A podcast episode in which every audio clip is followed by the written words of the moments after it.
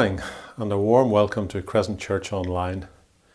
We hope that you'll be enriched through the fellowship that we share together this morning and from the ministry of God's Word. Let's open our service with the hymn, Great is the Lord and most worthy of praise. The chorus goes, And Lord, we want to lift your name on high. And Lord, we want to thank you for the works you've done in our lives. And Lord, we trust in your unfailing love for you alone are God eternal, throughout earth and heaven proclaim.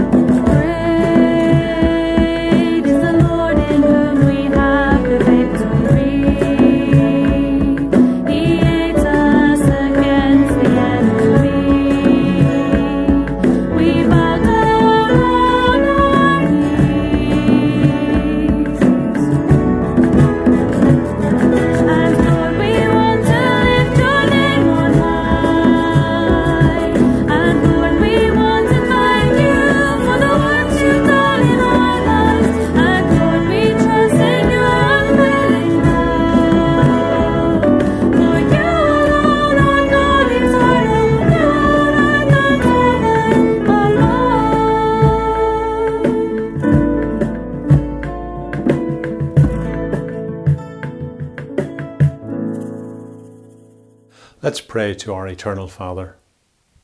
Dear Heavenly Father, we are grateful to be able to come into your presence in the name of your Son, the Lord Jesus Christ. We've been reflecting in our opening hymn on your greatness and your glory, and our desire to lift your name on high. For you alone are God eternal, throughout earth and heaven above. We acknowledge that we were sinners who deserved your punishment for our sins we were alienated from you without hope, but we give thanks that we've been brought near to you through the blood of Christ. We ask for your blessing on our service today. We thank you that technology allows us to have this fellowship with each other in these testing times. And as, as we join this service, we acknowledge that some of us may feel lonely or worried or frightened. We pray that there would be an end in sight for this awful virus that has caused devastation across the world. We pray for our leaders who have to take decisions that will impact on us all, and for the scientists who seek a vaccine, and for our health and care workers who put themselves at risk on a daily basis as they provide care and compassion to the sick. In all of this, we ask that you will give us your peace Bless Ollie as he brings your word to us.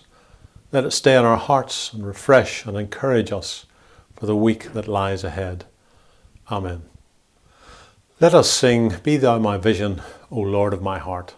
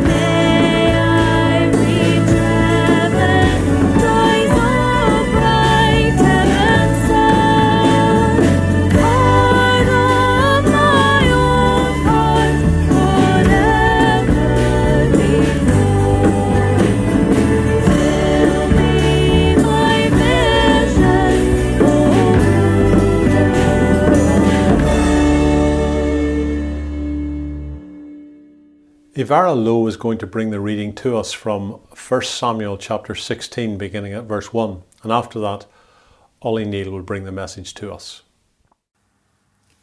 1 Samuel chapter 16, verses 1 to 13. Samuel anoints David. The Lord said to Samuel, How long will you mourn for Saul, since I have rejected him as king over Israel? Fill your horn with oil and be on your way. I am sending you to Jesse of Bethlehem. I have chosen one of his sons to be king.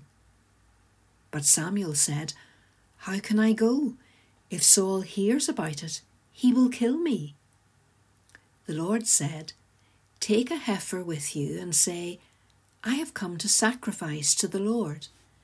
Invite Jesse to the sacrifice and I will show you what to do. You are to anoint for me the one I indicate. Samuel did what the Lord said. When he arrived at Bethlehem, the elders of the, the town trembled when they met him. They asked, Do you come in peace? Samuel replied, Yes, in peace.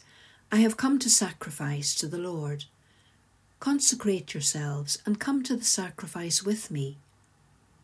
Then he consecrated Jesse and his sons and invited them to the sacrifice. When they arrived, Samuel saw Eliab and thought, Surely the Lord's anointed stands here before the Lord. But the Lord said to Samuel, Do not consider his appearance or his height for I have rejected him. The Lord does not look at the things people look at. People look at the outward appearance, but the Lord looks at the heart. Then Jesse called Abinadab and had him pass in front of Samuel. But Samuel said, The Lord has not chosen this one either. Jesse then had Shammah pass by. But Samuel said, nor has the Lord chosen this one. Jesse had seven of his sons pass before Samuel, but Samuel said to him, The Lord has not chosen these. So he asked Jesse, Are these all the sons you have? There is still the youngest, Jesse answered. He is tending the sheep. Samuel said, Send for him we will not sit down until he arrives. So he sent for him and had him brought in. He was glowing with health and had a fine appearance and handsome features. Then the Lord said, Rise and anoint him. This is the one. So Samuel took the horn of oil and anointed him in the presence of his brothers. And from that day on, the Spirit of the Lord came powerfully upon David. Samuel then went on to Ramah. A very good morning, everyone. The coronavirus pandemic has put world leaders to the test, hasn't it? Some seem to have come out of this crisis looking pretty good, so far at least. South Korean leader President Moon is a case in point. He went from facing calls to resign because of slow economic growth and political scandal, to winning a landslide victory back in April after a campaign which emphasized his positive response to COVID 19. In stark contrast, though, is Boris Johnson and his government. Three in four Britons apparently approved of the way Boris was handling this crisis back at the beginning. By June, the British government had the lowest domestic approval rating in the world. Interestingly, the high point for Boris was when he himself got coronavirus. His approval ratings at that point peaked at 56%.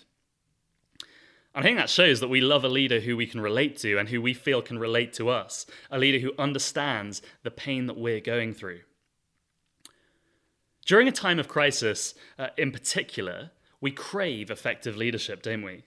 we? We place our trust in those in authority and we look to them for hope for stability and also for reassurance. I'm sure you, like me, watch those daily government briefings Um, and we saw the prime minister or some senior member of government flanked by some of the country's top scientists. And I think for many of us, that brought a sense of calm, a sense that things were under control. Napoleon Bonaparte put it like this He said, A leader is a dealer in hope. And when we turn to the scriptures, we see that God loves good leadership. Those that lead well, whether it be in their home life, their church life, or their work life. In fact, what they do when they lead well in those environments is they live in accordance with their design plan. They reflect the image of God. And craving effective leadership in a time of, of instability is nothing new. The Israelites were longing for, for that same kind of thing after a really rough and tumultuous period in their history. During the, the period of the judges, the Israelites had repeatedly undermined God's kingship. Time and time again, they'd grievously sinned against the Lord, they'd rejected his rule and his authority. Yet, time and time again, the Lord in his goodness had been gracious to them. He'd rescued them from the hands of their enemies. Yet, the people of Israel were intent on being their own kings. The phrase that we hear repeated over and over again in the book of Judges is this In those days, there was no king in Israel everyone did what was right in his own eyes. Self rule reigned.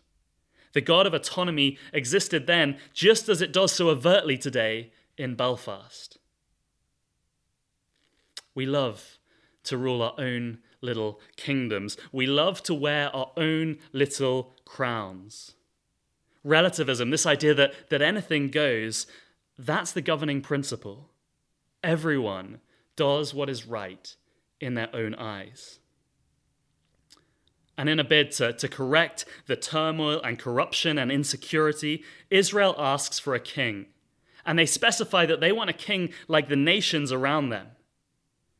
And you see, the issue isn't that they want a king. In fact, that was God's plan all along. If you look back at Genesis, if you, if you look at the, the stories of Abraham and of Jacob, we see that God's plan is that a king would come from their line. But the issue is they want a king like the nations around them. They want a king who, who's going to protect them militarily, who's going to be a warlord and lead them into battle. Someone strong and courageous, a man they can trust. And in desiring that kind of king, what they were actually doing was rejecting God as king. The Lord says that explicitly in, uh, to, to Samuel in 1 Samuel 8 and verse 7, he says, Samuel, it's, it's not you they've rejected, but they've rejected me as king.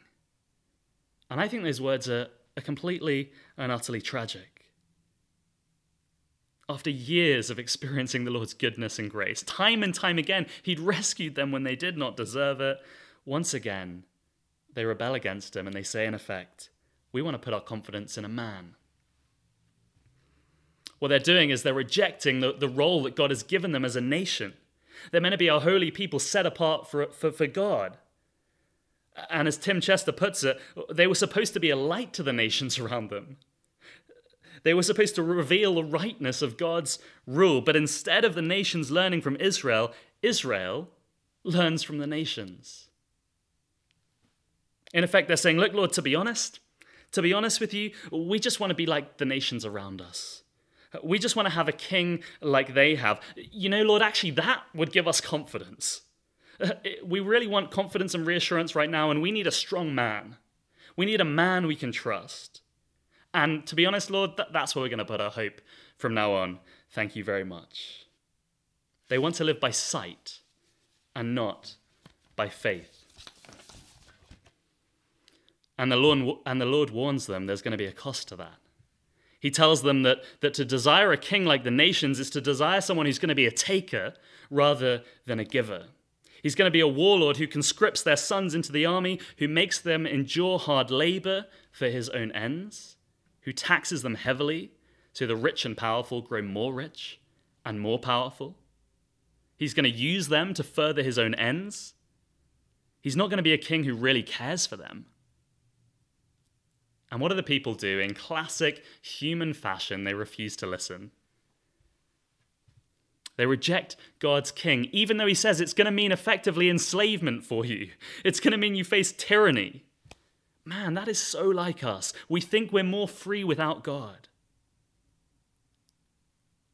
But it's a lie from the devil himself. Yet God grants them their request.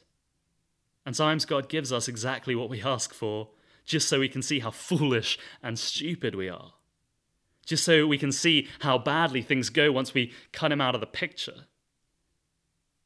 And so Saul, the people's choice, is anointed king. Now, at this point, I imagine some of you are probably thinking, I, I, thought this was meant to be a character study on David, and I hear you, and I promise you we will come to David. But, uh, but I think to understand the significance of David, why David was God's choice as king, it's absolutely vital that we, have, that we understand why Saul was not. To understand why David was a man after God's own heart, we need to understand why Saul wasn't. What made these two men so different? If you look down with me uh, at 1 Samuel chapter 16, look at verse 1. Let's read it together. The Lord said to Samuel, How long will you mourn for Saul, since I have rejected him as king over Israel? Fill your horn with oil and be on your way. I am sending you to Jesse of Bethlehem. I have chosen one of his sons to be king. So, right at the start of our passage, we learn that, that Saul has been rejected by God. The people's choice, now rejected by God. He wasn't God's king. Instead, uh, as the Lord says to Samuel here, God's king is to be found in a little insignificant town called Bethlehem. You see, Saul represents a worldly view of leadership. His physical appearance was striking. We're told that he was a head taller than all the people around him. He looks like a king, he looks like a military leader. And to be honest, his story seems to start pretty well. There's a, there's a kind of a humility about him, there's a diffidence about him. We read that he hides among, among the luggage, among the bags, instead of thrusting himself into the limelight. There seems to be something, something positive in his character. And initially, he even attributes his military success to the Lord. Yet, very quickly after he's confirmed as king, Saul's personality seems to, to change. He moves from this man who mediates the rule of God to a man who seeks to usurp or replace the rule of God. And just as the Lord warned, rather than bringing liberation and unity and the security that the people of Israel absolutely craved, rather than doing that, what happens is slowly but surely he brings division to the nation and oppression. Rather than exalting the lowly, Saul exalts himself. I read this quote from Abraham Lincoln and I thought it was uh, incredibly relevant to Saul. Abraham Lincoln said, Nearly all men can stand adversity, but if you want to test a man's character, give him power. Power revealed Saul's character. Power revealed Saul was not a man after God's own heart.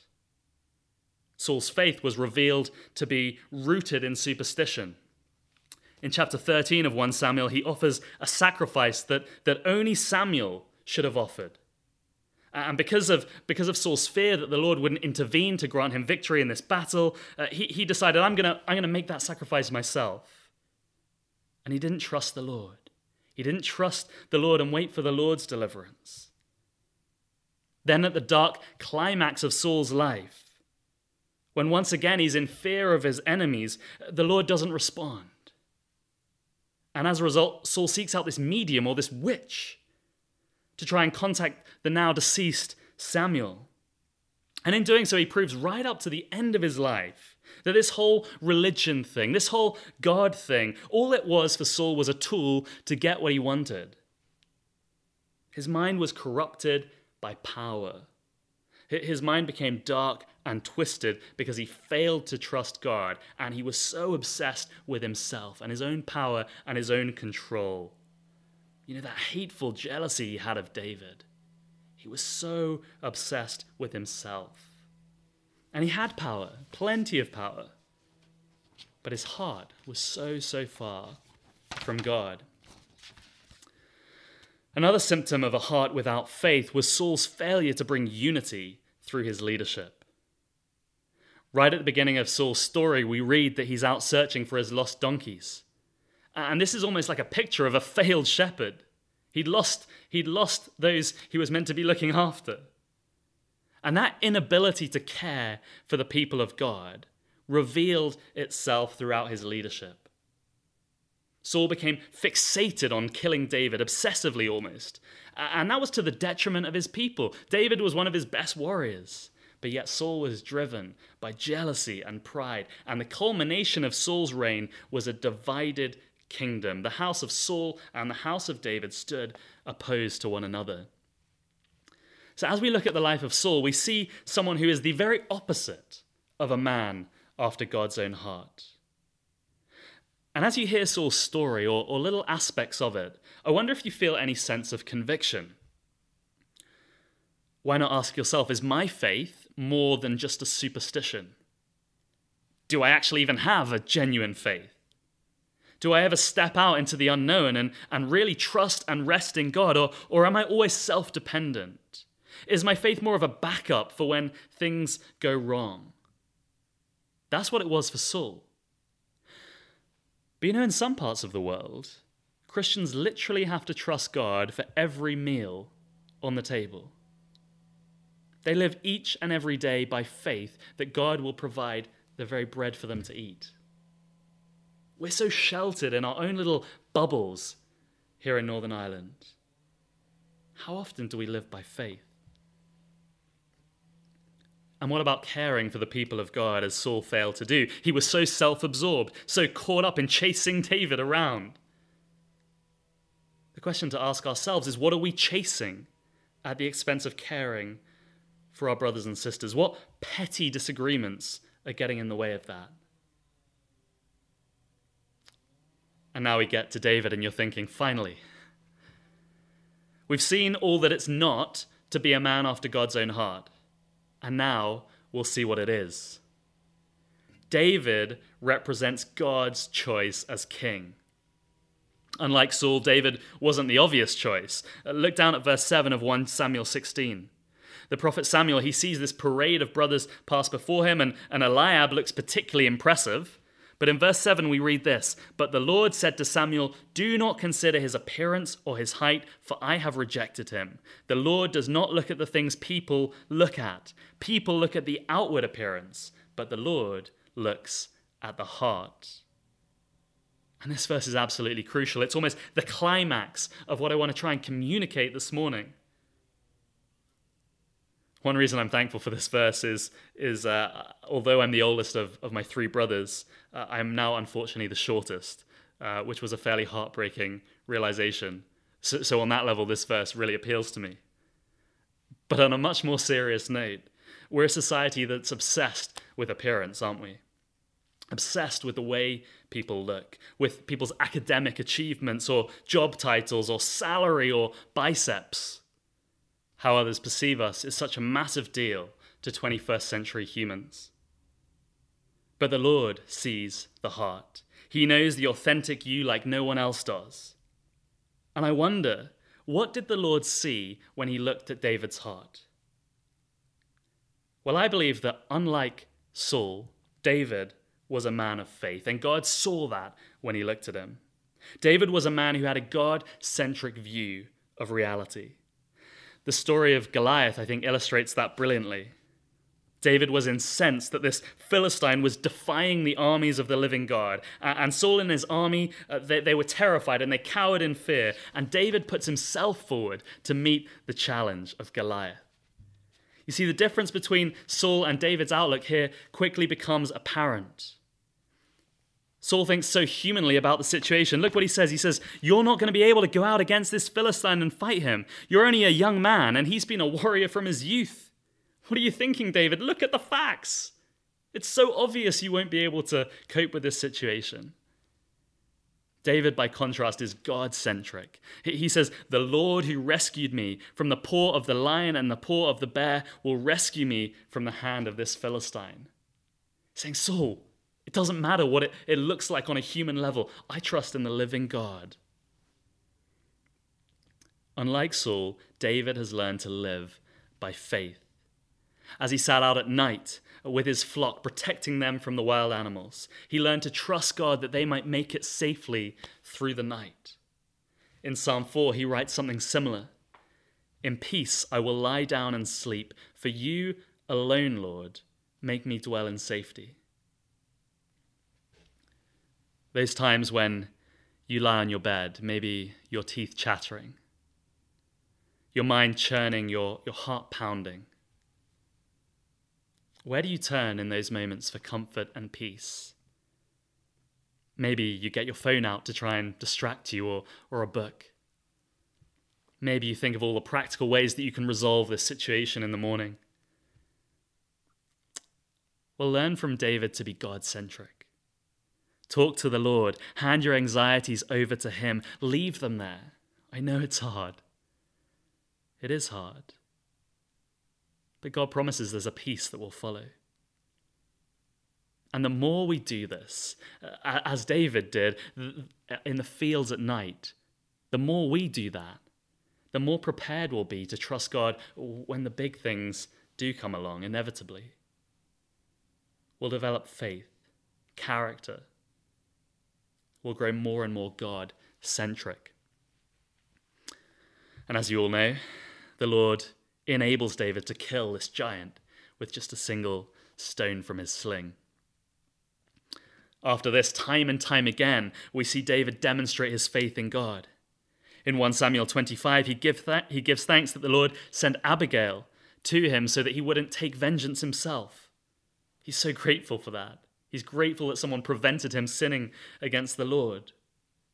Again, he's seeing the world through a God shaped lens. Even when Saul dies, this bit blew my mind. Even when Saul dies, a man who's repeatedly tried to kill him, David laments. He mourns and weeps for the death of the Lord's anointed. Listen to these words A gazelle lies slain on your heights, Israel. How the mighty have fallen. Saul and Jonathan, in life they were loved and admired, and in death they were not parted. They were swifter than eagles, they were stronger than lions.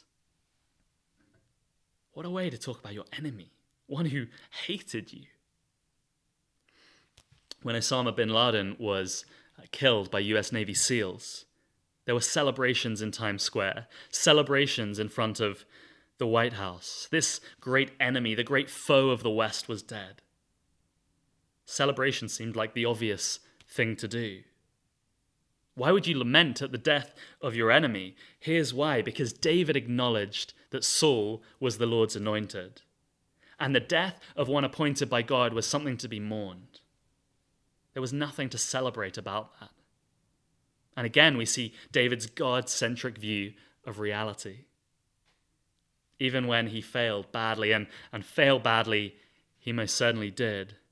Look at how he repents in Psalm 51. Have mercy on me, O God, according to your unfailing love. According to your great compassion, blot out my transgressions, wash away all my iniquity, and cleanse me from my sin. For I know my transgressions, and my sin is always before me. Against you, you only have I sinned and done what is evil in your sight. This is a God centric prayer. This is a prayer of genuine remorse and repentance. A prayer which recognizes, although his sin is so heinous and has hurt others, fundamentally at its deepest level, his sin is an offense against a holy God. And it's such a contrast to, to Saul's excuse laden response to his sin. In 1 Samuel 15, the prophet Samuel says to him, Why didn't you obey the Lord? But I did obey the Lord, came Saul's reply. He also then tries to he, he tries to blame others previous to that. He says, uh, "The soldiers did it." He also blames fear. I was afraid of men. He tries to claim actually it was a sensible thing to do, Samuel. He even tries to claim he did it for God. All these excuses, all these reasons and justifications for his sin. And here we see so clearly the difference between a man who is God centered and a man who is self centered. It's so apparent, isn't it? So we've seen David's faith, we've seen his God centeredness. Now we'll see that unlike Saul, David cared for the people of God. When we first encounter Saul in 1 Samuel, as I mentioned, he was chasing these lost donkeys. Look down with me at verse 11 of 1 Samuel 16. Where is David when we first encounter him? He's tending the sheep. He is a good shepherd who risks his life to protect his flock from wild animals. And that shepherd nature flows through into his kingship. And this is what God sees when he looks at David's heart. One of David's first acts as king was to help unify the country by making the neutral territory of Jerusalem into the nation's capital. Rather than stoke division throughout the country like Saul did, David actually had compassion on those who, who would naturally have been his enemies. He specifically sought out members of Saul's house to show kindness to. That wasn't a normal thing for a king to do in those days. And we read the Lord gave uh, rest to David from his enemies. His early reign was defined by great victory and success and expansion. He was a king who, who had great faith in God, who genuinely cared for the people of God. That was so different to Saul. But great though David was, he too, like Saul, was corrupted by power. And ultimately, as, as you know, he sinned grievously against the Lord, committing adultery with Bathsheba. And that sin led him on a downward path. His family become highly dysfunctional. It's, it's shocking to read some of the accounts. And in the end, David seemed a far cry from the glorious vision of God's future king we read of in Genesis, where it says, The scepter will not depart from Judah, nor the ruler's staff from between his feet, until he to whom it belongs shall come, and the obedience of the nations shall be his. That looks so optimistic, so hopeful. And at first we think, could that be David? But then we see it's not. David doesn't look like the king whose house and kingdom are going to endure forever. And we're almost left wanting something more, aren't we? We think, yeah, it's better than Saul, but it's just not quite good enough. We want someone better, a better king. The Gospel of Matthew starts with the following words The book of the genealogy of Jesus Christ, the son of David, the son of Abraham. And we think, could this be him? Then, if we flick to Luke's Gospel, an angel announces that this Jesus will be great and will be called the Son of the Most High, and the Lord will give to him the throne of his father David. And he will reign over the house of Jacob forever, and of his kingdom there will be no end. This, this is him. This is the true King of Israel, great David's greater son. Just like David, Jesus wasn't the obvious king. He was from a poor family, born in a little backwater called Bethlehem. Like David, Jesus had faith in God his Father and cared deeply for the people of God. Ah, there's so many examples of, of both those things. Yet, unlike David, Jesus never failed. He lived a perfect life, and he gave his sinless life for a sinful people so that our hearts can be made right, so that we truly can be men and women after God's own heart, so that we can be made inwardly beautiful, so that we can live God centric lives, faithful lives, and so that we can genuinely care for the people of God. So, so we can develop the character and capacities to be leaders in our homes, in our churches, in our workplace, or wherever else God calls us to, and ultimately so that we, we can lead with Christ and reign with Him through all eternity. That is the end goal. That's why God is developing these characteristics within us. That's what your future looks like, reigning with Christ through all eternity. So, as we close, ask yourself what does God see when He looks at my heart? Do I show Christ like leadership in my home life, in my church life, in the office? Is my faith more than superstition? Is it more than a tool that, that I use to get what I want, like Saul did? And do I have genuine care for the people of God? Let's pray. Heavenly Father, we desperately don't want to be like Saul, a man who used religion to further his own ends, a man who was filled with pride and had no care for the people of God.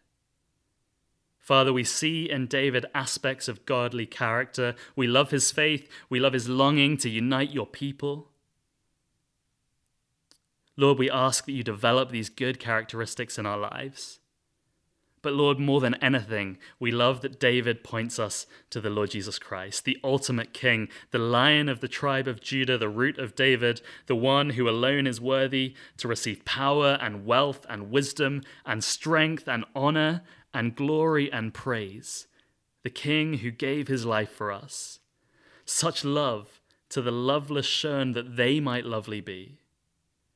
O Lord, by your Spirit, make us more and more like Christ let us lead well in our homes, in our workplace, and in our churches. And in doing so, let us represent you faithfully to a watching world. We pray, Father, in Jesus' name. Amen.